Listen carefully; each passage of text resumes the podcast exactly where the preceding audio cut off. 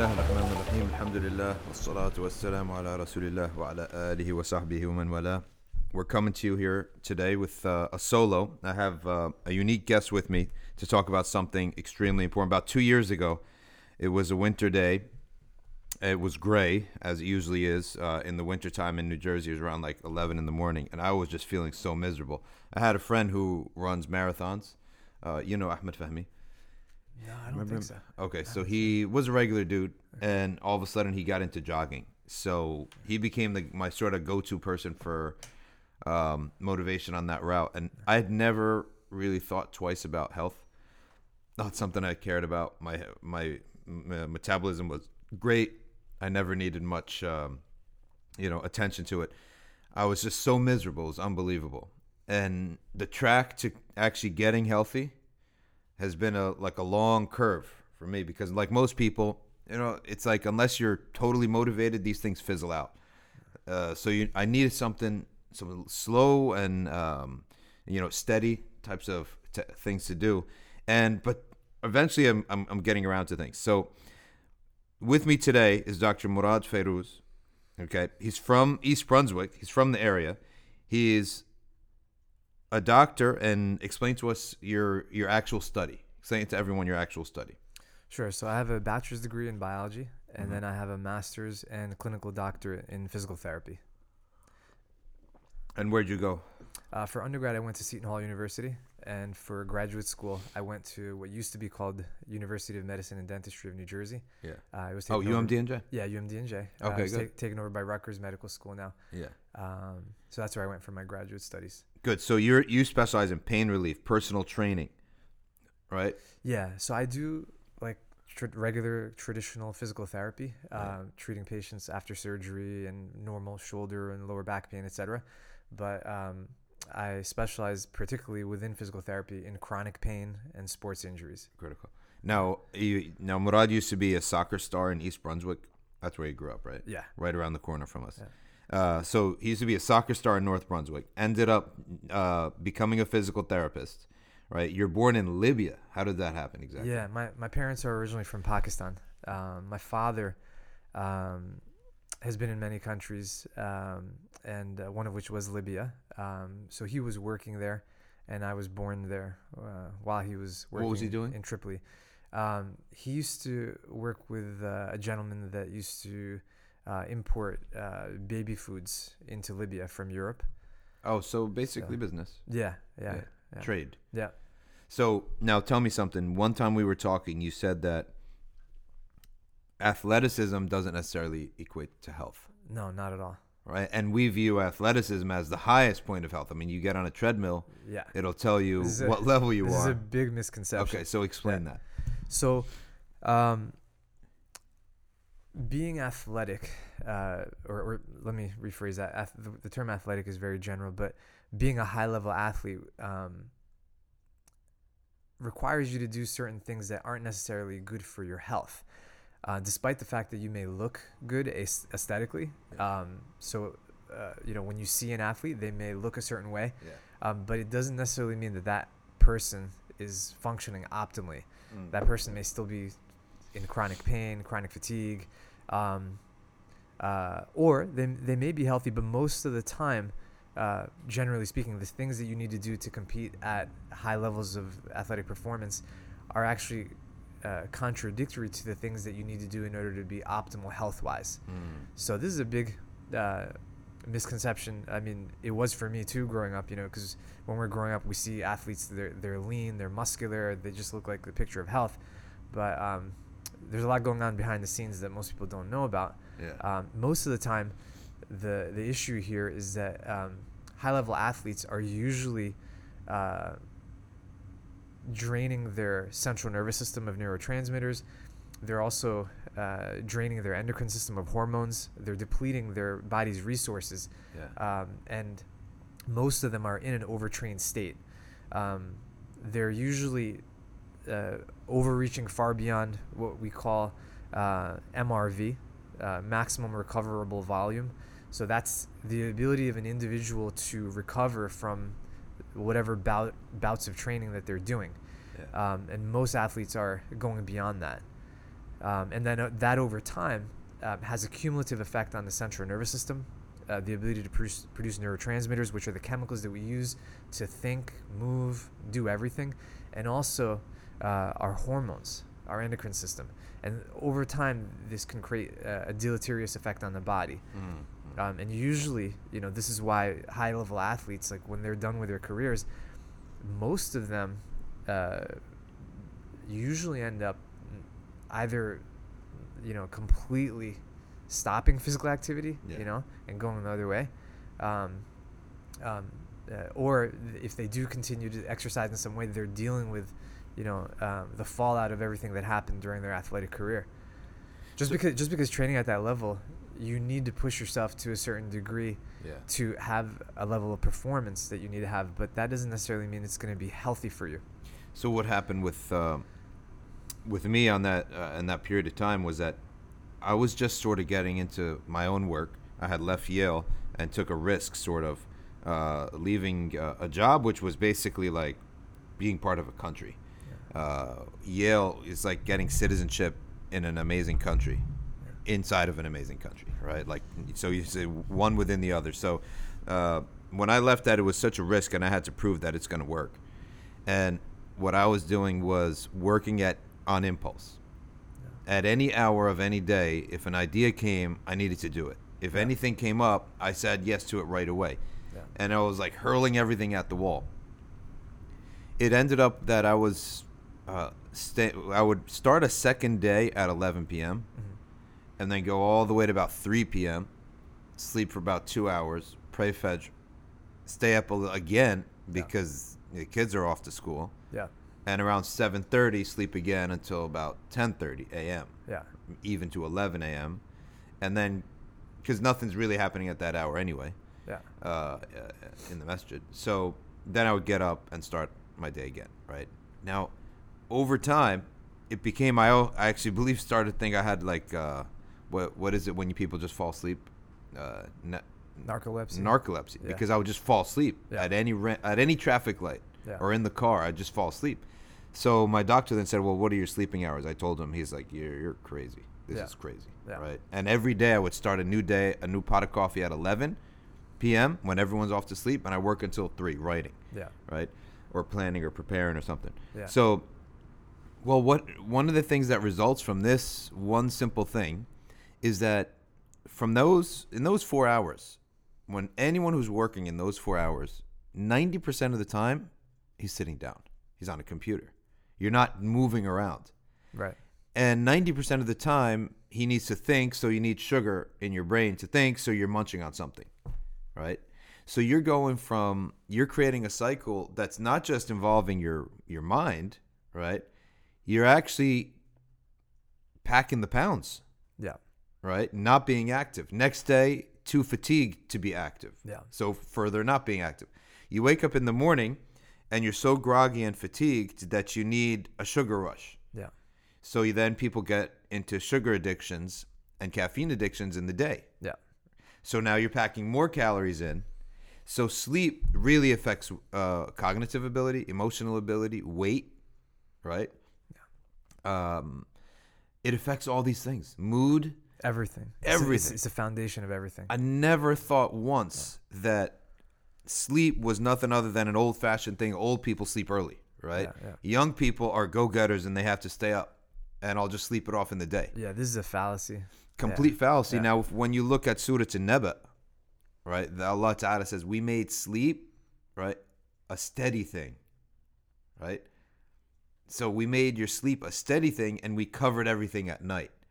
So I'm actually going to pull up some different translations to that. I, I want to see how others translate it. But in the meantime, while I pull that up, I want you to start commenting and, and, and telling us and sharing with everyone your expertise on sleep because Dr. Morad, he's an expert on this issue, and you receive uh, uh, this. This is a big part of your training. Yeah, Sleep Yeah. is you said like when we sat together, you said that sleep is the foundation of uh, uh, of health. Yeah, yeah. So whenever I work with people, um, either in my capacity as a physical therapist or uh, as a personal trainer or a fitness consultant, um, I make sure that um, I I get across the point to my clients and patients that if your sleep habits are not optimal, Mhm. nothing else is going to go right.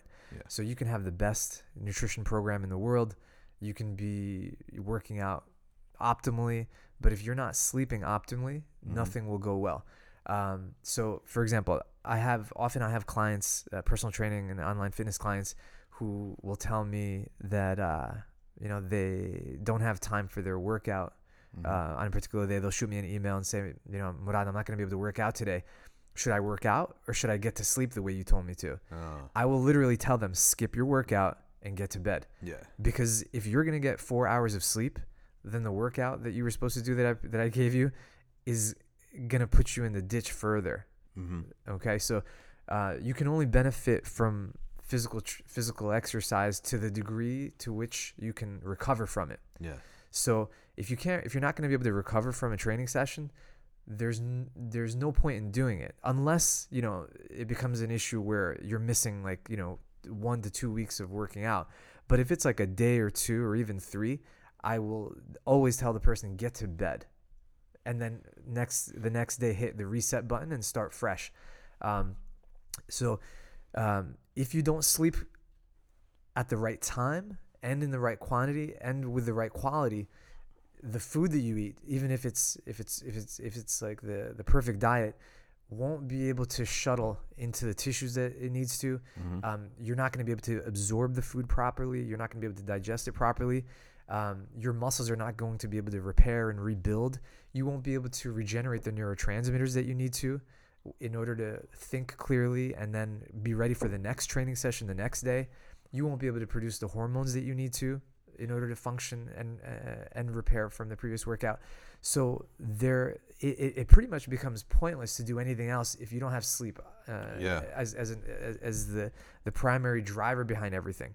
So the first thing I do whenever I have uh, somebody working with me, I, I, I draw a triangle, you know, uh, uh, with a base at the bottom, and uh, on the bottom, the broadest portion Base is sleep. Sleep. Yeah. And, And then and then next is nutrition, and then the last thing is training. exercise. Yeah. It's three parts. Yeah.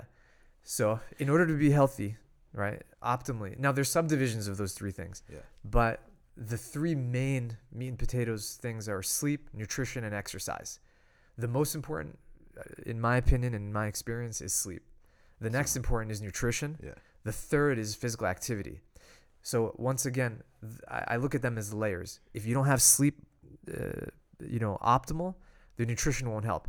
Similarly, if your if your nutrition is suboptimal, you can have the best training program in the world. It's not going to do anything.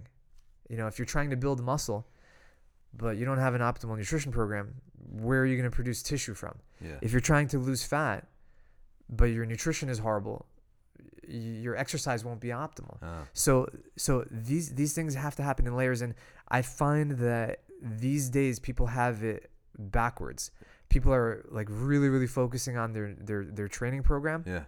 and the nutrition Sleep gets no attention. no, not at all. So training gets the most attention. Yeah. And it, it's also like, you know, easy to access because of social media and it, anybody can go look up and Yeah. You're find not an gonna. exercise program on the internet. Yeah. and There's, then- there, there's no Instagram pages on people sleeping. Yeah, exactly. Yeah. So people are obsessed about getting the optimal training program and the nutrition people are also focusing on, but some people don't focus on as much as they should. Yeah. And then sleep, forget it. The other thing that I find is that um, sleep is not uh, an attractive topic to No, talk it's about, not. right? It's It's like not. boring. Oh, Yeah. you, you Yeah. uh, come on, Morad, you want me to sleep better? Like, come on, like tell me what you what's really gonna help me lose fat and stuff. Yeah.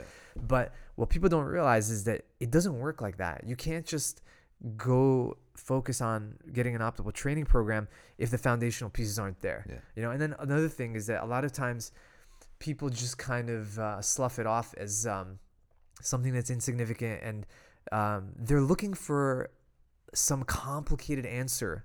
And something. and yeah. there are complicated answers when you get to that point. Yeah. You know what I mean? Like if you if you haven't been exercising regularly for at least 3 times a week and not eating well and not sleeping well, you got to get those things right first. Well, you got. Why you, are you? you- can only attack one thing at a time yeah. too. Yeah, it's cumulative and it's in layers, right? Just like anything else. That's what it is. You got to get Yeah. the base first. You have to you have to get the foundational pieces first and then you build on that. There's no need for you to be worrying about advanced training principles and drop sets and supersets and all this stuff. you're not even getting at least Yeah. five hours of sleep a night, and you're not you haven't even been exercising three times a week. Like so, a- lot of this, to be honest with you, has to do with the the fact that we, we live in the internet age. Yeah. People are getting overloaded with all this information, and they don't realize that none of that information is relevant until you have the foundational pieces. Yeah. So So in the night, in the 24 hour cycle, Yeah. from Fajr to Fajr, let's say that we're going to look at the cycle be from Fajr to Fajr. yeah, What, when is sleep actually, what is being released from the brain at what time? Yeah. So the most important time to be asleep is between 10 p.m. and 12 a.m. 10 p.m.? and 12 a.m. That those two hours. between that time is the Yeah. most important time to be asleep. Obviously, it doesn't mean you need to sleep only during that time, but that's the optimal time that you need to be completely knocked out. Why is that? So that's the time where your body's producing most of its neurotransmitters, hormones, testosterone, estrogen, thyroid hormone, uh, melatonin. Okay, so we know that the moon affects the water, right? Yeah. The waves. Yeah, So are you're when we say 10 to 12, Yeah. the 10 to 12 of the summer is not the same. I'm gonna yeah I'm gonna You're come gonna to cover that. that, Yeah. okay. So here's the thing. Um, there's a concept most people have heard of. It's called circadian rhythm. Yeah. So circadian rhythm is your body's uh, sleep wake cycle, heart rate variability, body temperature vari- variability in relation to what's going on atmospherically, Mm-hmm. sunrise, sunset, the zenith of the zenith of the sun, etc. Um, so during normal hours when we're not in daylight savings time that window is between 10 to 12 when those hormones and neurotransmitters are being released uh, uh, optimally and and uh, most plentifully um, during daylight savings time that window shifts Mhm. from 10 to 12 to 11 uh, to 1 Okay. however my patients and clients i have them You always stick to 10 yeah Okay. yeah So the, so the shift is not that not that great. Yeah. Now, the reason why I tell, uh, sometimes I, I actually hesitate from even telling people that there's that shift because you know Yeah. daylight savings time is fake time, but biologically it's a 10 to 12 window. It's just that when we go to daylight savings, that biological time shifts to 11 to 1. Okay. Now your body knows that. So what I tell people all the time is that if I were to put you in a room, like in a cell, with no windows, your body would still be releasing the hormones and neurotransmitters that it's supposed to at the times that it's going to, regardless of whether you see the sun coming up or whether you see the sun going down or not. So this is referred to as circadian rhythm. So in a pulsatile manner, those those chemicals are being are being released uh, in connection to To nature the, to the world. to nature. Yeah. Exactly. Now, um, the reason why I said I hesitate from telling my uh, my patients and clients about that 11 to 1 shift is because of the fact that there's another concept in sleep medicine um, that the more sleep you get before 12 a.m., the better. So this is not really science or research based, but in sleep medicine, um, there's a concept that it's just like a uh, uh, just to just to give people the uh, the importance and understanding of how important it is. I, I don't believe it's literal or research based, but I, I have seen anecdotal evidence of this practically. That you know they say every hour of sleep before 12 o'clock is equal to two hours after 12. Okay. And I really believe that. Um, so this is why I tell people, look, even when we go to daylight savings, you need to still be in bed, lights out by 9:30 at the latest. So Yeah. anybody that works with me, they they get a, a physiological tracking log, which uh, by which I'm tracking many variables: testosterone, thyroid hormone, a lot of variables uh, based on markers that I use uh, uh, on, on with with physical assessment. Um, and the first column in there is sleep time. So I make sure if, if the person when they when they report to me on a weekly basis or however frequently they're reporting to me, depending on the program that they're following, um, if they're not in bed lights out at 9:30 on a regular basis, I'm on them immediately. So Yeah. when when people sleep, the if we made a timeline of when people sleep, Yeah. when people uh, hit the sack and when people get up. Yeah. Now, what I notice is that if you can, if you have to take off two or three hours, if you take off two or three hours from the left side of the timeline, which is when you went to sleep, you can't recover from that. No, it's totally different. So let me tell you, I encourage everybody to do this experiment. And to be honest, I think most people have already, have already done this experiment whether they wanted to or not. Yeah, most of us has, have experienced this, and if you haven't, you really should try this. Go a week going to sleep at 12 and waking up, you know, seven to eight hours later. And then the next week, go to sleep at nine and sleep seven to eight hours and Yeah. see what feels better. Yeah. So it's not just the quantity, it's also the timing. So there's three variables here the timing, the window during which you're sleeping, the quantity, because quantity is important, and I, we can get to that as well, and then also the quality, the depth. So, so people have this fallacy that oh, I'll just go to sleep at two as long as I get eight hours, I'll be okay. It's not. It doesn't same. work like that No. because when if you were to slough off two hours or three hours even from the front end. So let's Yeah. say I get sleep at ten. Let's say nine thirty nine. Yeah. And get up at uh, six. Yeah. Let's say, and you have whatever. Maybe people wake up in the middle of the night by themselves. Yeah. So let's say that's my window. Yeah. If I slough off three hours and sleep at nine, wake up at three a.m. Absolutely. So Those three hours, Yeah. you could make it up with a cat nap Yeah. in the middle, a power nap in the middle of the day. Yeah. You can't make up the other way around. Right. So I have when I have clients that are like, um, you know, they have like really really busy busy jobs. They're physicians or executives in, in the business world, or they're they're a parent. Um, and they have to get a lot done. And they tell me, Morad, I'm only gonna be able to get six hours. That's Yeah. that's that's just that's all I'm gonna get. So I, when when that's the case, I always have them shave off the end.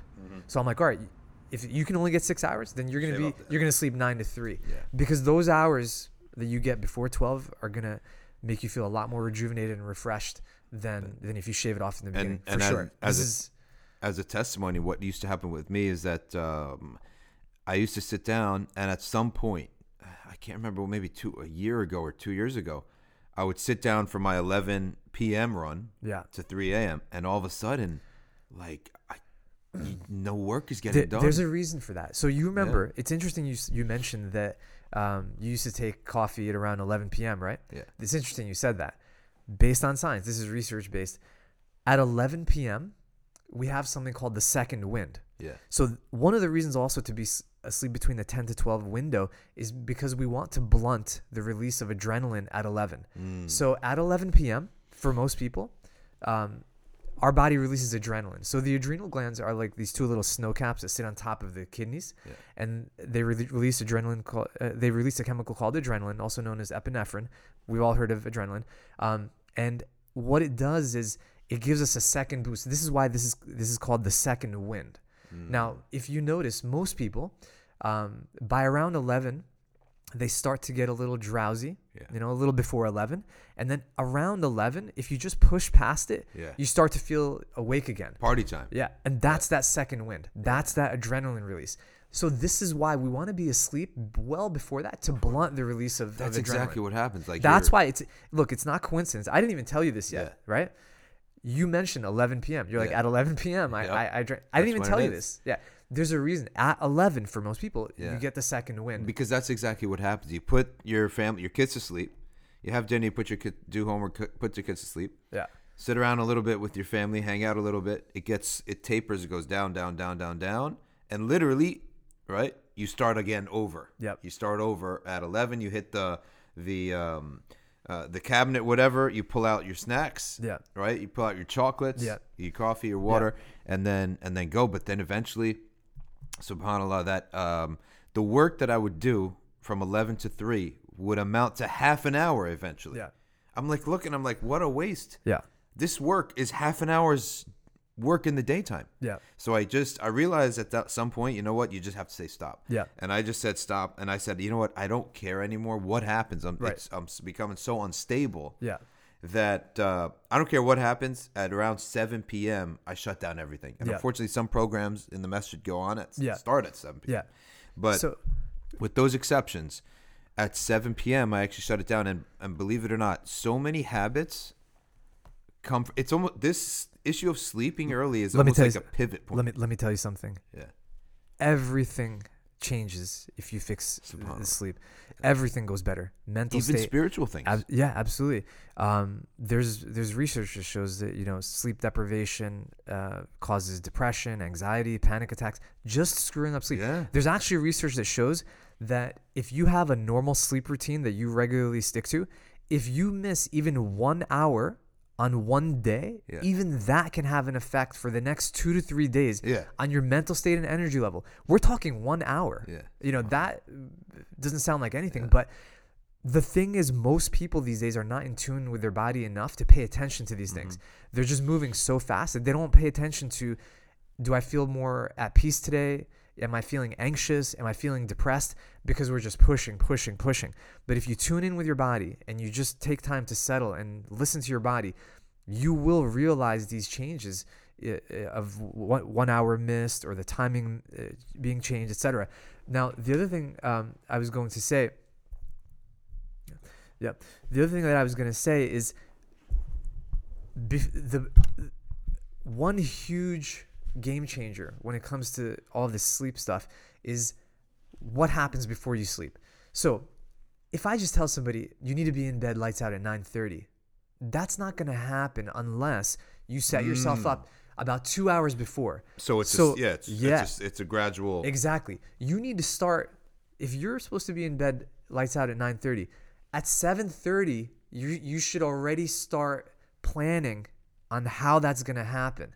So your nighttime routine, it doesn't mean you should be in bed you know reading a book at 7:30. It just means that generally speaking, you need to structure your work schedule, your family schedule in a way where at 7:30 you can land. yeah, and I can give some practical advice on that. So at 7:30, if you have children, that's when you slowly start doing their nighttime routine, brushing their Yeah. teeth, washing them up, reading them a story, you know, so that they're maybe in bed by 8:30. Now 8:30 you start your routine, wash up, do some stretching, Mm-hmm. reading, etc. And that way by 9:30 you can actually be in bed lights out. Yeah. Also, you should start dimming the lights. Um, technically, based on you know based on sleep science, you should start dimming the lights at around sunset. Mm. Yeah, because after sunset, light, especially blue wave light that comes from computer screens, TV screens, cell phones, but light in general after sunset acts as a stimulant to the central nervous system. It acts like a drug. So it creates what we call upregulation of the central nervous system. So the central nervous system is your brain and spinal cord. So when you're exposed to light after sunset, it causes your central nervous system to wake up. Okay, that's called upregulation. Yeah. It, I tell people it's like turning the volume knob up on your central nervous system. So when you're doing that, it's going to be more difficult to get into a restful state when you actually hit the bed. So you got you got to start dimming the lights. You have to start doing some type of wind down routine. Me personally, I recommend doing physical, uh, physically down regulation, physically down regulating uh, techniques such as yoga, diaphragmatic breathing, um, self body work like using foam rollers or uh, a theracane or lacrosse balls or tennis balls to massage your body. Some form of stretching, whatever you like. If you like to do qigong, just regular stretching, it doesn't have to be any, anything fancy, but you need to give yourself 20 to 30 minutes to relax your body physically um, in order to allow your central nervous system to calm in order to allow your central nervous system to calm down. You can't just be going full throttle all day Yeah. and then expect to lay down in bed and have your central nervous system calm down. The other thing is that by by relaxing your muscles through stretching and and some form of deep tissue work that you can do on your own, your brain also relaxes. Your brain is connected to your musculature. Your body and brain are the same neurologically. The the terminal fibers of the neuro, the nerves that come off of the spinal cord, they go to your tissues. Hmm. Those ti- those nerves go back to your brain. So everything is linked. Yeah. Our it's not like our brain is over here and our muscles are over here. So when so the beauty of that is that a lot of times people are like, you know, We don't realize how intertwined everything. everything actually is. A lot of times people are like, you know, Morad, at the end of the night, I got all this stuff on my mind. I'm really tense. And I tell them, listen, if you relax your body, it will also help you relax your mind. There are other techniques that you can use as well. Like, um, you know, we can go into in more, into more detail. I don't want to go off on a tangent, but I have a lot of practical steps that I give to people in terms of planning, organization, um, how to uh, get a hold on all of these things that are racing through our mind, our to-do list. So I've studied a lot of like uh, uh, uh, work from people like Brian Tracy and um, uh, uh, the author of uh, Chicken Soup for the Soul. I forget his name. Mm. Um, inshallah, it'll come to me.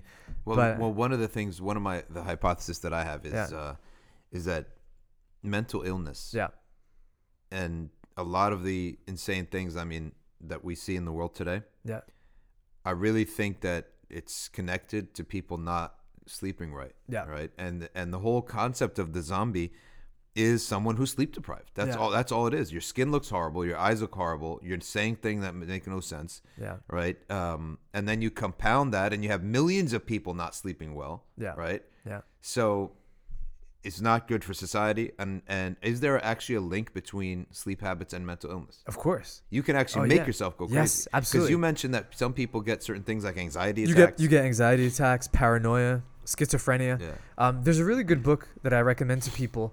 Um, it's called Instinct to Heal. Paranoia is big on when you're Yes, sleep deprived. absolutely. right? Yeah. So when you're sleep deprived, a person who's sleep deprived will find that everything, any worry that they have, any burden that they're feeling throughout the day, ends up being amplified. Yeah. You know, um, there's a there's a book that I recommend to my patients. Uh, it's called Instinct to Heal. Yeah. The author is David Servan Schreiber. He's an MD PhD, um, and he was a psychiatrist. Uh, he's a Frenchman, but he was he had his medical training in the United States, um, and um, he was treating uh, psychiatric psychiatric illness the way most physicians do. Uh, you know, by using antidepressants, antipsychotic medications. He went on a relief mission to Tibet, and he spent some time with the Tibetan monks um, and he saw how they were treating mental illness. The same thing, depression, panic attack, Yeah. anxiety, and he saw these Tibetan monks curing people using breathing techniques, diet modification, you know, light exposure, Mhm. uh, physical exercise. And sleep was part of it. Yeah, sleep was part of it as well. So what he did, he was so moved by his experience that he came back to the United States and wrote this book. It's called Instinct to Heal. Yeah.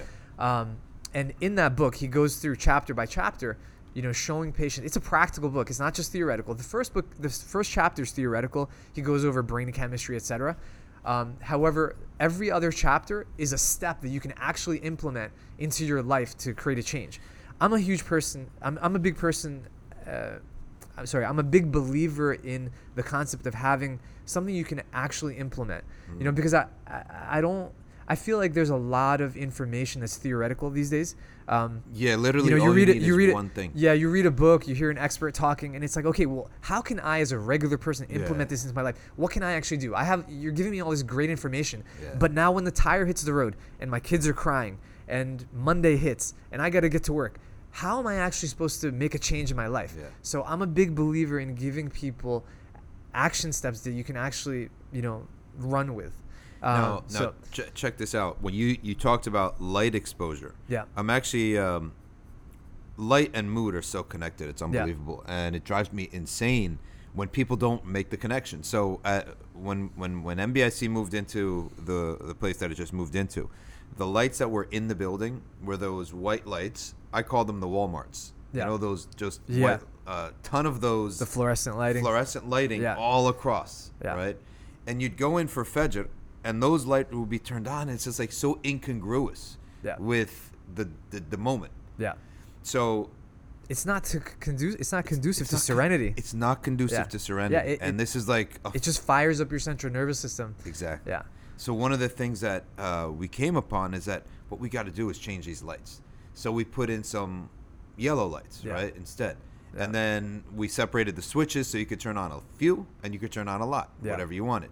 That I'm telling you changed everything. And it, it and masajid are places that you're supposed to be a place of serenity. You can have a multi-purpose room as one thing, but the prayer area itself, the lights have to be dim. So the idea of uh, learning how light lighting works makes a huge. Let me tell you something. The other thing is uh, light exposure. It's not just light exposure after sunset, which is crucial, Mm-hmm. but the light exposure that you get during the day sets you up for what's going to happen when you sleep as well. Mm. So, optimally, now this is not easy for everybody because most of us are indoors during our work hours, but optimally, you should try to get outside for at least a half an hour and expose yourself to the sun.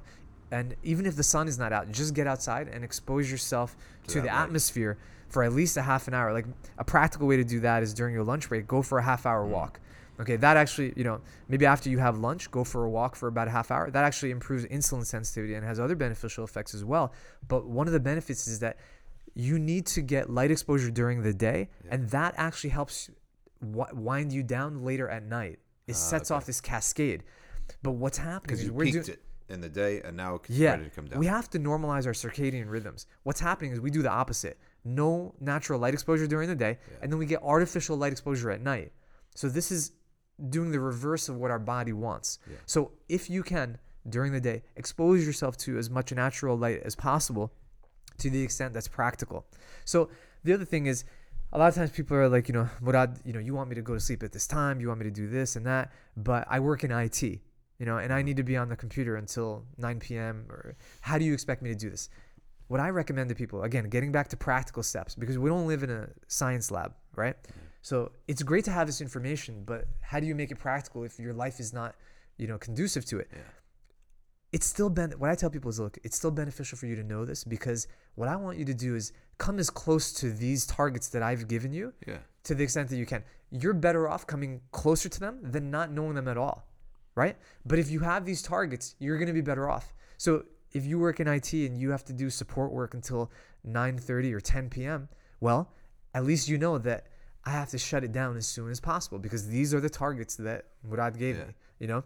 Now the Scandinavians, by the way, Yeah. they've dealt with light and darkness um, because they get you know hours upon hours upon hours of darkness in the winter to the point that they might only have four hours of daylight, Yeah. or five hours of daylight, and that's cloudy anyway. Yeah. So one of the amazing things that I discovered about them is that for the sake of their emotional health, Yeah.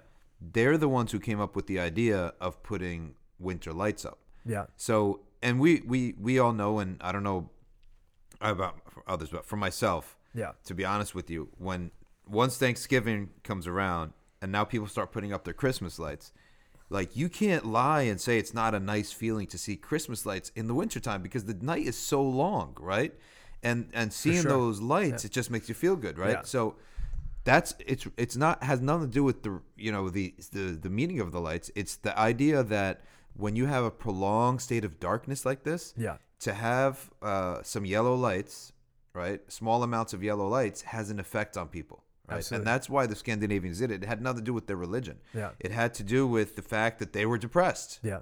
And they found solutions to depression. Their Yeah. solutions were, I I think I, I came upon the four main solutions of the the Scandinavians had for the depression. Yeah. Well, the first one was uh, winter lights, which is candles. They just put out candles, right?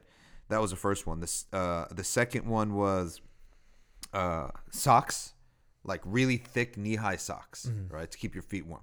The third one was uh, soups, right, a lot of soups, and the fourth one was chocolate, right, cocoa. Mm. Yeah. Right. So these four were their methods of pushing off this winter depression. I don't know about others, but a lot of people get wintertime like Mm. Sure. No, this is a this is a real phenomenon. Yeah. Yeah. So the issue of the with the these are ways around these types of wintertime uh, downers that people get. Yeah. And I'm telling you, I used to be the night owl more than anyone else. Yeah.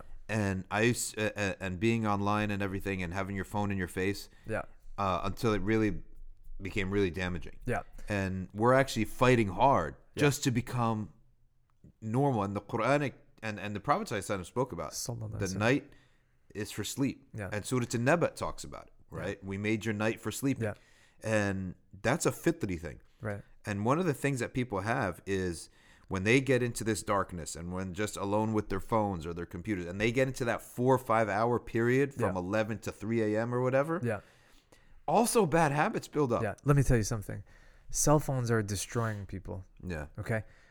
Habitually, the light exposure is the least of it. Mm-hmm. But what it's really doing is it's making you addicted to something that you have to keep checking, and you keep on it, and you keep checking it. You keep uh, checking it until you go to sleep. Yeah. Yeah.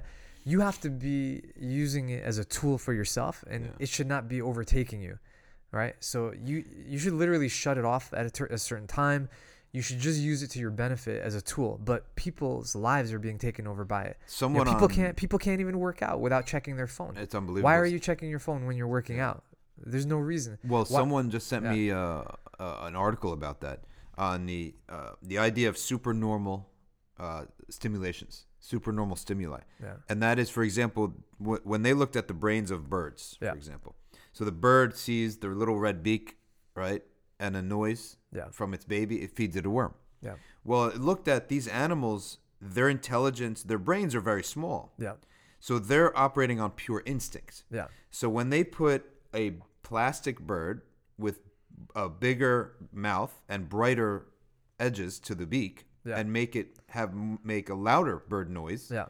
they it would give double the worms to that fake bird. Yeah. So they're purely on instinct Sure. level. Yeah. I think it was um, oh they they took a, a monkey, Yeah. right, and a monkey would go instead of to its mother, it would spend more time in a fuzzier fake uh, bear or, or monkey, right?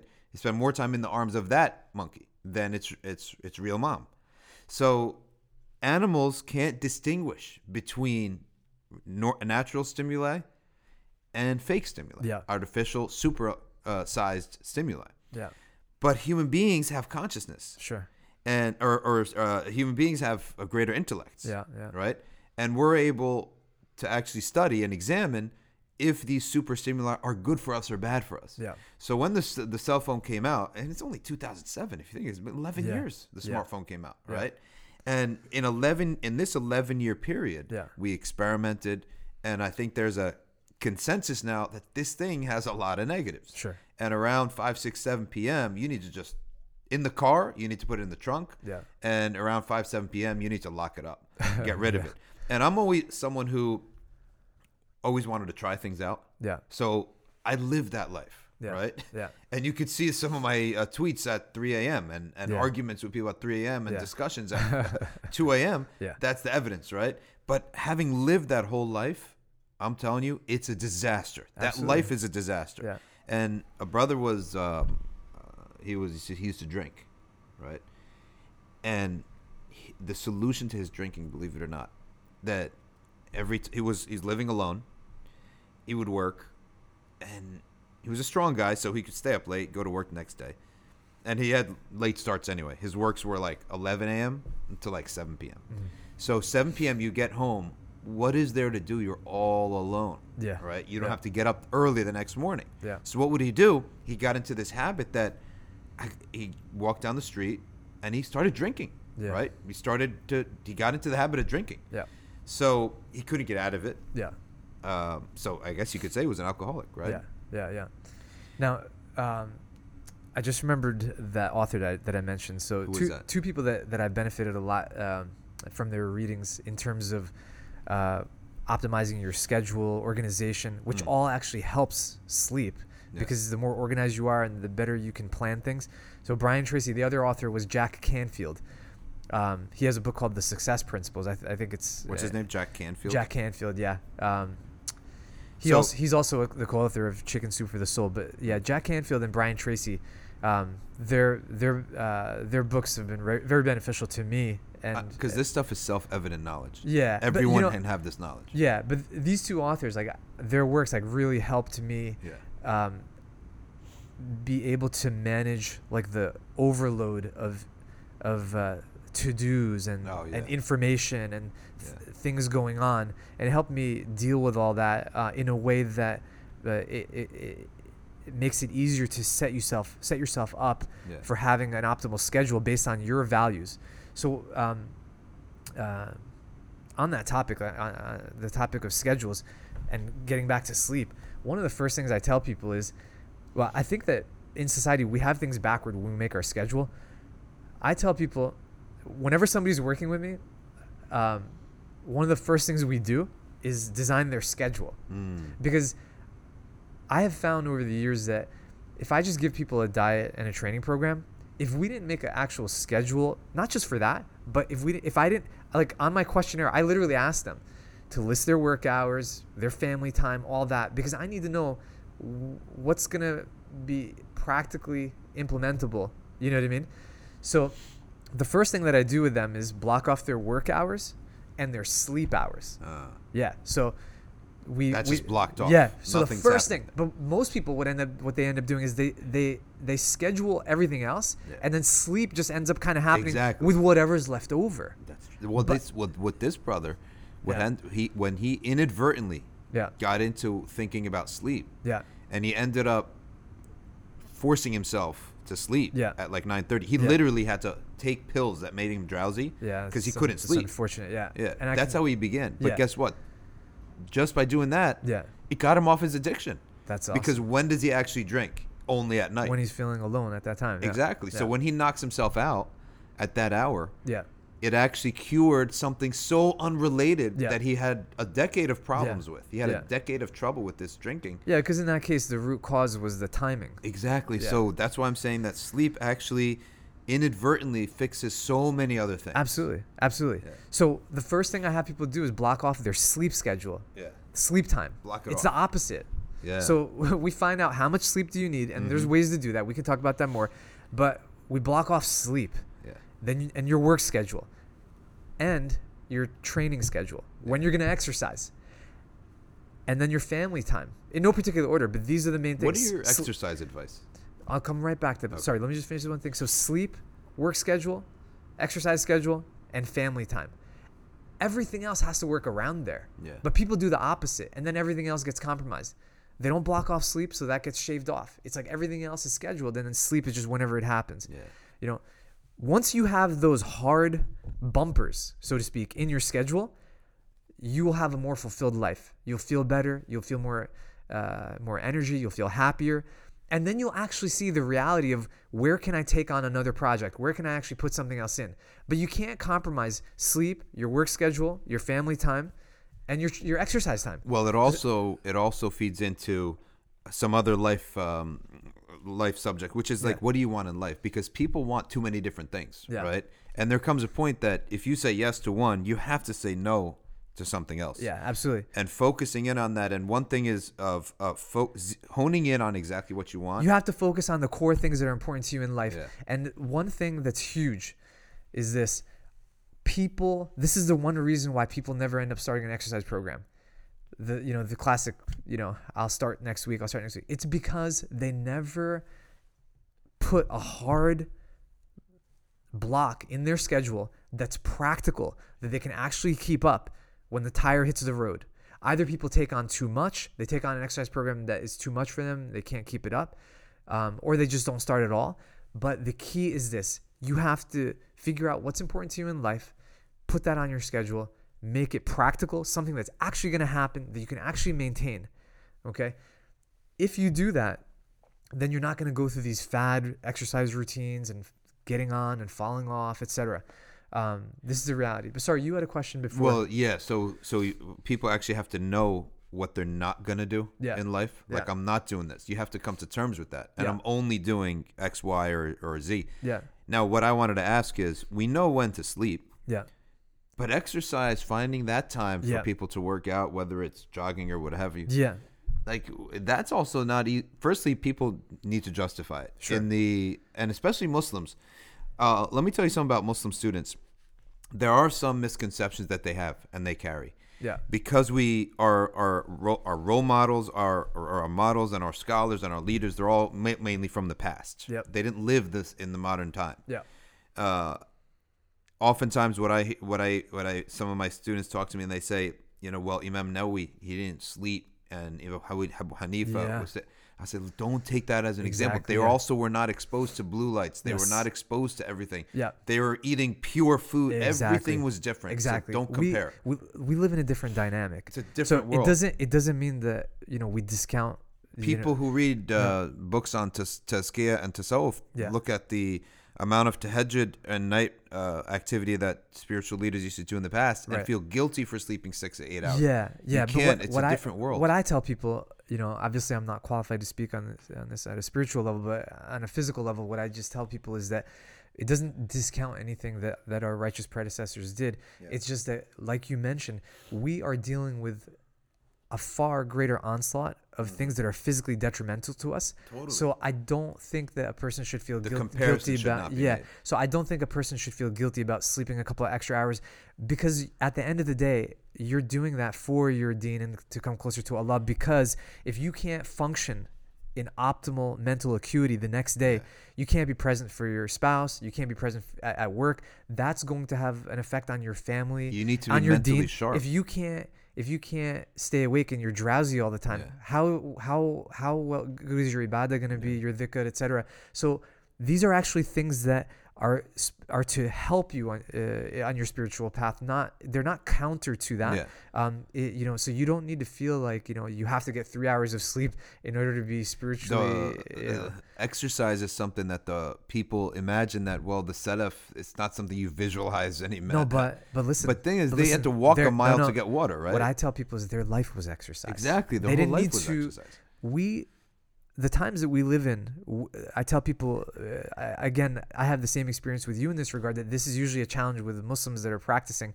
I tell them, listen, we need to schedule exercise because our life is not exercise the way theirs was.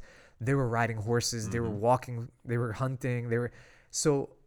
We don't have the same dynamic. We Does it have to schedule. If we don't schedule exercise, our whole day is either sitting in one place or standing in one place. do you know the the- amount of uh, walking that they used to do right minimum 10 Yeah. miles a day Yeah. do you know that they also on different terrain, at different, different inclinations. terrains, yeah. yeah, do you know that they also didn't have food as sweet as our food right. they didn't have food as often as we had it. They didn't have meat as often. So Let me tell you they're, they were probably way more healthy. But the the issue of food, of nutrition, becomes more relevant the Mm-hmm. more food you're eating. Yeah. So so if you're eating less food, it actually matters even less what you're eating. Yeah. From a from like a um, from a uh, fat storage Yeah. standpoint and gaining weight, etc. Um, if you eat very little food but it's high quality, you don't even have to worry as much Mhm. about you know a lot of the concepts that we that we worry about. Even- the, the issue becomes more of an issue when you're eating more lot. voluminous amounts of food. Which- which That's is where what you we're doing. Yeah, exactly. It, it, in, it reminds me of that in the in the prisons. Yeah. They hardly eat, Right. right? And it's all junk. They're not eating healthy food. And these guys are all stacked. They're built. Yeah. Right? Yeah. Yeah. I mean, they're not. They're they're they're eating very little food, Yeah. but it's and it's trashy food, and Yeah. they're at, hitting the gym. Yeah, yeah, yeah. Um, I, I guess it depends on people's experiences or whatever. But I've I've uh, often heard that people in jails are eating pretty What they're eating good so- now. yeah, like We're solid. paying for that, Like and I'm paying for well, that. well, what they're eating is uh, it's not like they're eating like organic food or anything, but they're eating, you know, a good basic, you know, distribution of macronutrients. Oh, okay. Like they're getting protein, they're getting good carbohydrates, they're getting some healthy fat, they're getting some vegetables. Um, so it's not like a gourmet meal. But to be honest with you, most people that are eating uh, in prisons are actually eating better than the average person Mm. because it's more structured and there's some. Yeah, there's There's structure, some structure to it, and there's it, yeah. limitation to it. Yeah, too. yeah, yeah. Now here's the thing. Um, But you're right about the exercise. They're probably getting more exercise than most people do. yeah, so this idea that well, I can't imagine that the Olamat really ran on treadmills or, or lifted weights, but you, you got to get out of that. You can't. thinking. You can't. We have Gotta to stop. We have to stop thinking like that. because they lived in a different era. Yeah. They, they also they they spent around lugging around a, a calf or a cow or something that they had to slaughter. But Yeah. the question is, but let me. Yeah. Go ahead. What is the optimal time for a person in terms of this of ex- Have you found any pattern that works? Yeah. So this is this depends on many variables. Um, it depends on what type of exercise you're doing, when you're eating food, um, and then it's also individual specific. But then there's some general things that I've found. For most people, based on practicality, it's better to work out in the beginning of the day because if they don't work out in the beginning of the day, I found that the day slips away from them That's what happened. and then yeah. the responsibilities take over the ch- children the uh, work responsibilities etc um, and also people start to lose motivation as the day goes on i find yeah. now this depends on the individual you know however i find just like uh, other things if you get the important things in your life done at the beginning of the day the rest of the day goes a lot better and it actually gets done Mm. um, so one big tip that I that I like to give people is the things that are the most important to your to you in your life long term that you want to that you have long term goals in.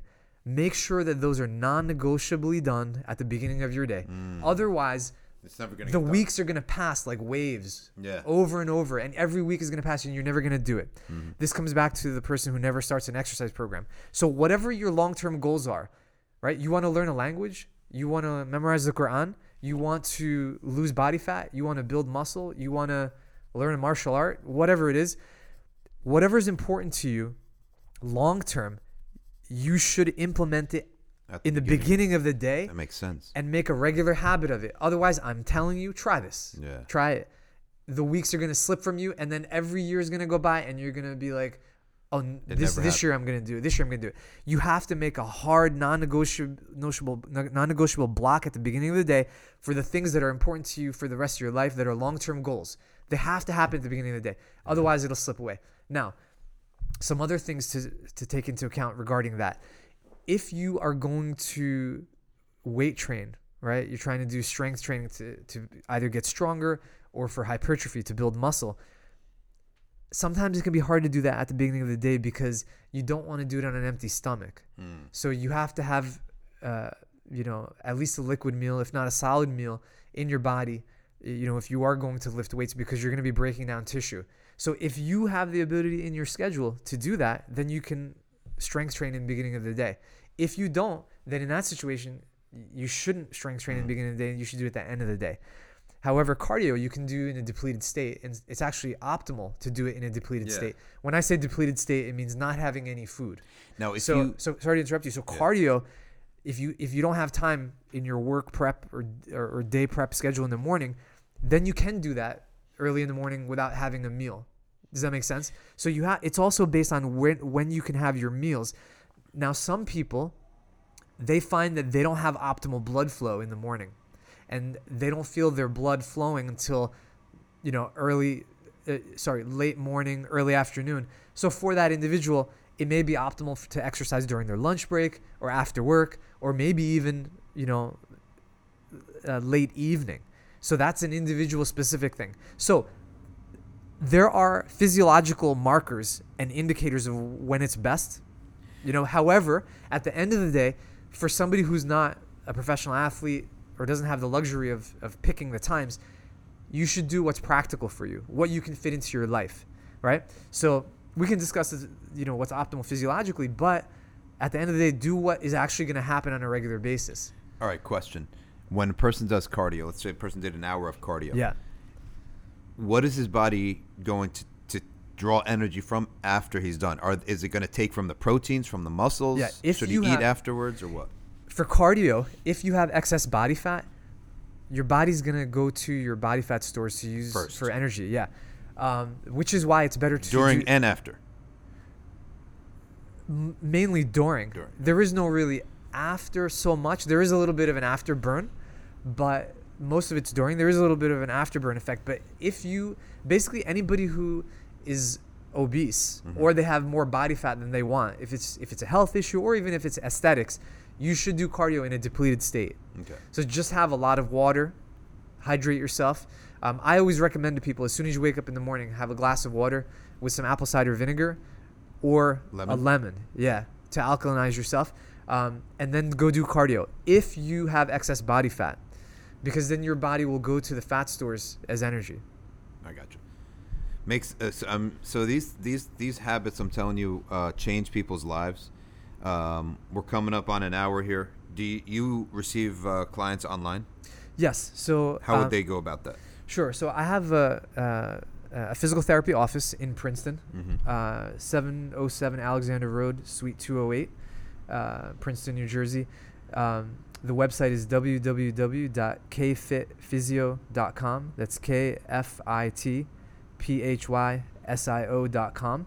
Um, And what is the K? This is you. yeah, that's me. What does yeah. the K stand Yeah, for? the K stands for kinesio, which the, the previous kinesio has to do with uh, body movement, body Yeah. mechanics, etc.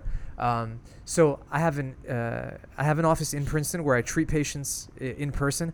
I also do home care physical therapy, um, and then I also do personal training in person as well as online. So uh, for people who Like you use Skype. Yes. So for my online clients, we communicate via Skype, email, um, sometimes phone, depending on what package they, they purchase. Um, so for the online coaching, basically, I help people that have any physical goal, whether it's aesthetics or health related. So if you're an athlete or even a housewife who just wants to lose weight, um, I design diets, I provide coaching on wellness, and I design training programs. And then I have different programs based on the person's needs. So if, if a person just wants a one time diet um, and training program for where they're at, you know, we can do that. Um, I also have a weekly monitoring program. And then I have uh, an all access program where uh, where the person has full access to me on a daily basis. It depends on what the patient needs, and then there are different prices for different durations based on whatever the person can afford and what they're looking for. I also do Skype consultations just for Q and A, um, so uh, you can go to uh, my website and uh, check that out. Um, if you want to contact me directly, you can contact me at info at kfitphysio.com and all my information's on on my website. Okay, good. kfitphysio.com. Now, Yep. to be honest with you, um, this whole thing of, of of living in the day and sleeping at night, I believe it's it's it's really part of a, a, a war against the Dajjalic lifestyle because the Dajjalic lifestyle is a night lifestyle. Think Yeah. about it. It's a For it's sure. a it's a it's it all happens at night Yeah. and recently I was with a number of imams and they said that the people who came to them with complaints whether uh, on issue on issues or even uh, from themselves Yeah. that they were deviant in some way like Yeah. they're upset about um, they they're deviating in some way he always correlated that with Most ti- of those things time are online, happening. Ah, time online time on the internet and then Yeah. when is that time on the internet happening at night Yeah. right? So whether it was, for example, uh, ideological things Yeah. or some kind of sexual deviation Yeah. that they're uh, fell into, Yeah. what is the um, the pattern? Yeah. Time online. When does time online happen? Use garbage time. Yeah. I call it, it's garbage time. Yeah. Right. Anything past 11 p.m. Yeah. is complete garbage time. I mean, really, honestly, what you said, 7:30, you start in your head. The that's when the wind that's when the begins. process has to start. Yeah. You have to have a plan for what am I doing Yeah. in my two hours before I go to bed Mhm. in order to wind myself down. Yeah. Um, one thing I wanted to touch upon real quick was uh, two things actually. One, when did the Prophet Sallallahu used to go to bed? Right after Isha. Yeah. It's sunnah to go to bed right after Isha. Mhm. And we know that he used to sleep in the early portion of the night. This is totally coinciding with what we know scientifically. Um, and obviously, we don't have to question, you know, the, Yeah. the wisdom and everything he did. Sallallahu Alaihi Wasallam. The other thing I want to touch upon is you mentioned the, the concept of caffeine use. Mhm. Um, so you mentioned how it becomes an addiction. yeah, you mentioned how you, you fell into that cycle of you you were sleep deprived and you were using caffeine and sugar. Sugar, ton of sugar. exactly. Now what happens is a lot of times people ask me, well, if I'm not using caffeine, how am I supposed to stay awake? yeah. What am I supposed to do to stay awake? well, my answer is if your hormonal environment, your physiological environment inside is optimal, you won't need caffeine. Yeah. The other thing with caffeine, this is what people don't realize is that over time, caffeine has detrimental, sorry, detrimental effects on the cardiac system and the endocrine system. The reason why is because the three main systems that it affects are the nervous system, cardiac system, and endocrine system. Hmm. Now listen to this. When you have caffeine, what happens over time? If you're having one cup of coffee a day, is that going to be the same amount you're going to be having three years from now? Probably not. Probably two. Yeah, usually people increase the amount of caffeine they consume over time in order to get the same effect. Similar to alcohol, the nervous there here's here's the deceptive part. The the nervous system can habituate to caffeine. So the more you have, the more you need in order to obtain the, the same effect that you were looking for. Normally it's alertness, mm. right? Now, the problem is that over time, the the nervous system can habituate, but the cardiac system and the endocrine system cannot habituate. Hmm. So here's where the deception is going on here to our body. You habituate the nervous system, that gets used to the increased amounts and it's asking for more and more, but the heart can't habituate. Hmm. So over time, you're damaging your heart. You're making it beat heart beat faster artificially Yeah. And then your endocrine system. You're forcing your your endocrine glands the glands that produce hormones to produce more thyroid hormone mm-hmm. testosterone estrogen all of our other hormones okay at an abnormally increased rate. So over time you can become uh, deficient in those hormones. Mm. And that can lead to needing thyroid hormone replacement uh-huh. testosterone deficiency etc so this is very serious. And this is something that happens cumulatively in a slow manner with caffeine use over years. It's not going to happen to you in six months Yeah. but this is over long-term use. So this is something that people should pay attention to with caffeine. I personally, you know, people that work with me, I wean people slowly down uh, on the dosage of caffeine, going from coffee to decaf to to regular tea to green tea, and then eventually going off it completely. And then I just advise my clients just to use caffeine on a social basis now and then, Yeah. or to have coffee or something uh, in an urgent situation where they're on a long drive and they're falling asleep. But I do not recommend people use it on a Regular regular coffee. basis, daily Uh-huh. use. Yeah. Mm. So, I mean, the these uh, these issues, we said a lot of things, but if a person could take away one thing, what would it be? Of Num- all this, thing? Absolutely. Number one, start setting that bumper that's non-negotiable. Nothing can compromise and go into that that two-hour space before you go to bed. Mhm. Start shutting your lights down. Decrease the light exposure two hours before bed.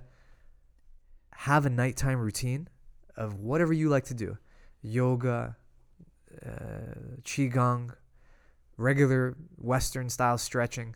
Do something that relaxes your body physically. Do some reading. You know, if you're religious, you can do things that are religious. Do something to wind you down before you go to bed. And also, before you go to bed, get all of the thoughts out of your brain. Write down your to do list for the next day before you go to bed. Mm. This will help you stay relaxed when you're going to sleep and not have your mind racing. True. So you should plan out your next day, write your schedule for the next day, and have your to do list ready to go with all the numbers you need to call, the emails you need to contact. Have all that ready to go, sitting on your desk. And that's something simple, but will help you. Psychological. Yeah. Yeah. Some people call it a mental dump. It is. a It mental literally dump. is It is a mental and it helps you relax before you go to bed. So that two hours, try to make that non-negotiable before you go to bed, and then be in bed lights out, latest 9:30. Just do that.